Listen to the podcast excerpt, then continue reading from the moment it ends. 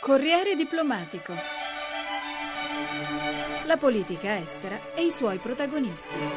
E torniamo al nostro appuntamento con la diplomazia. In studio con me Gaetano Barresi. Torniamo a parlare di quello che i rappresentanti diplomatici accreditati a Roma dicono del 2011 che sta per finire. Avete già ascoltato l'ambasciatore britannico e quello tedesco, adesso è la volta dell'ambasciatore americano David Thorne e di quello cinese Ding Wei. Cominciamo da Thorne. Prima di tutto c'è la guerra in Libia, che è stata una grande sfida, una sorpresa. Più di quello la primavera araba, che è saltato da un venditore di frutta eh, in Tunisia. Poi è saltato in questo grande movimento che alla fine è anche arrivato in Libia. Passando per l'Egitto. Sì, passando dall'Egitto, Tunisia, poi Egitto e Libia. E adesso chissà, sembra che è uscito un po' in Siria. Qui c'è ancora qualche problema. Certo, ci sono qualche opinioni diverse, ma io credo sempre che il mondo dell'Ovest certamente più o meno unita sulle sanzioni, sulle sfide diciamo contro la maniera che i siriani, le autorità di Siria trattano il eh, popolo siriano. Eh, si parla infatti di 5.000 morti addirittura dall'inizio eh sì, dei disordini della, grande... della rivolta. È una cosa molto dura, eh, speriamo, ma si vede che la rivoluzione continua. Credo che anche questa è una parte della primavera araba, che è veramente una cosa nuova nel mondo, a causa più di tutto di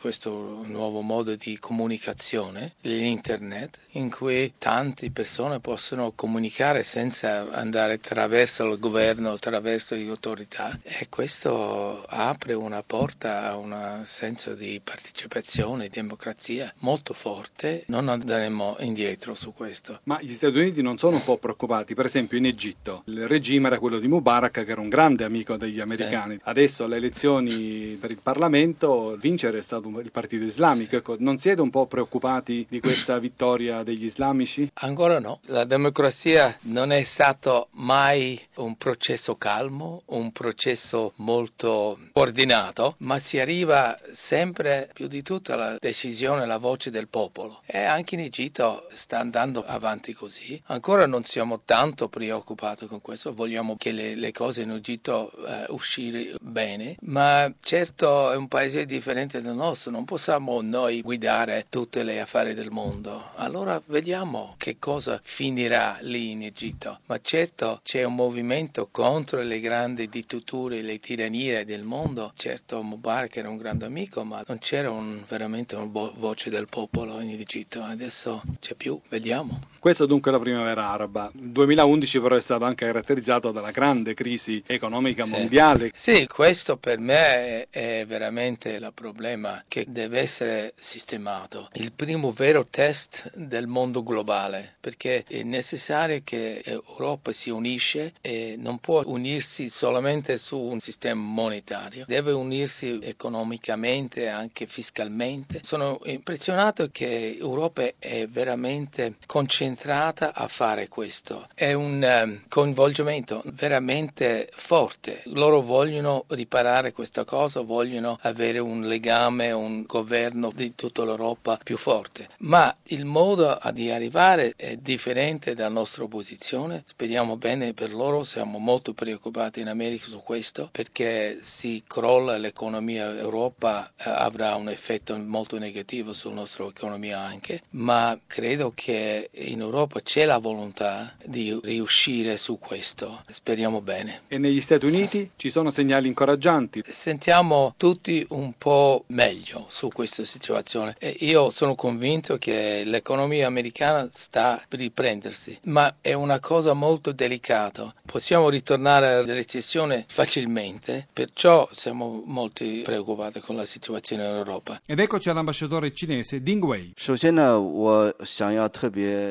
Innanzitutto io vorrei parlare del 150 anniversario dell'unità italiana che è stato onorato di un grande successo.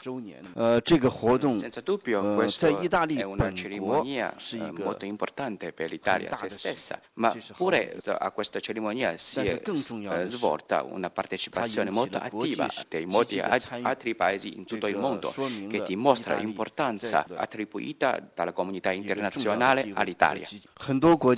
Molti leader leader dei diversi paesi del mondo hanno partecipato a questa cerimonia, tra cui c'era pure il vicepresidente della Repubblica Popolare Cinese, onorevole Xi Jinping. La partecipazione di Sua Eccellenza Xi a questo evento dimostra i buoni rapporti tra la Cina e l'Italia.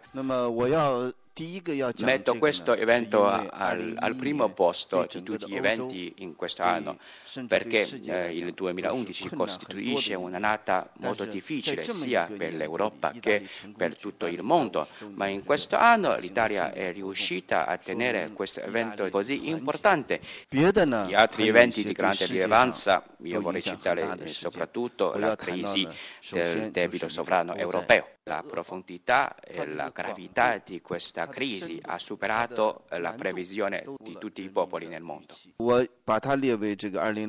Ritengo che questa crisi sia di grande importanza in quest'anno perché è la più grande crisi che si affronta eh, da una com- comunità più sviluppata, più ma- matura di tutto il mondo.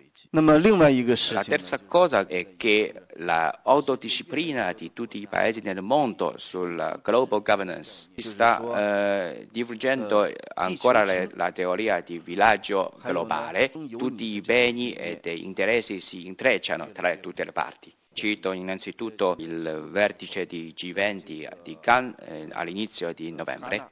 Il tema centrale di questo vertice mh, mm, si concentra sul nuovo mondo e il nuovo modo per trovare una nuova modalità eh, di governare tutto il mondo. A metà di novembre eh, si è tenuto a Hawaii eh, il vertice di APEC, cioè eh, Asian Pacific Economic Forum, eh, in cui si parla innanzitutto delle collaborazioni regionali. Poi poi c'è il vertice appena concluso dall'8 al 9 dicembre a Bruxelles eh, tra i vertici europei per parlare delle modalità per far fronte alla crisi economica. Ma sono molto lieto e sono molto orgoglioso del fatto che la Cina è relativamente armoniosa, stabile che hanno avuto uno sviluppo migliore. Come la Cina sta affrontando questa crisi economica che investe davvero tutto il mondo?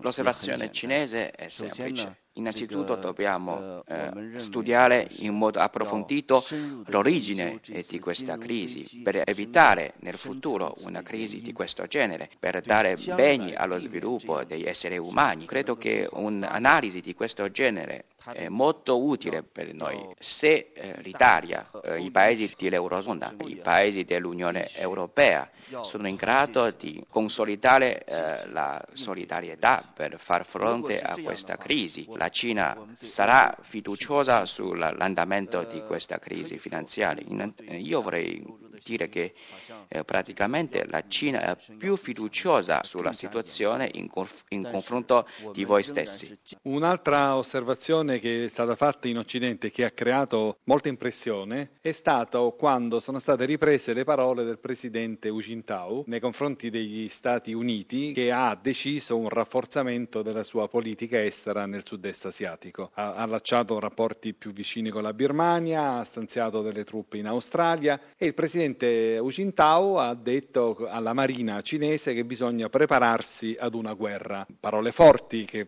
probabilmente non hanno poi un significato sostanziale, ma comunque che segna un innalzamento della tensione fra Pechino e Washington. Su questa vicenda io non sono al corrente, non so dov'è la sua sorgente di informazione. Io, io vorrei parlare di un'osservazione non di mio personale, ma di tutte le due parti sino-americane. A seconda dell'opinione dei due governi, i benefici comuni sono superiori alle eh, controversie tra le nostre due parti. Per far fronte alla nuova sfida in questa nuova epoca, dobbiamo realizzare un mutamento. Nel passato si trattavano queste relazioni in un modo di guerra fredda e di ideologia.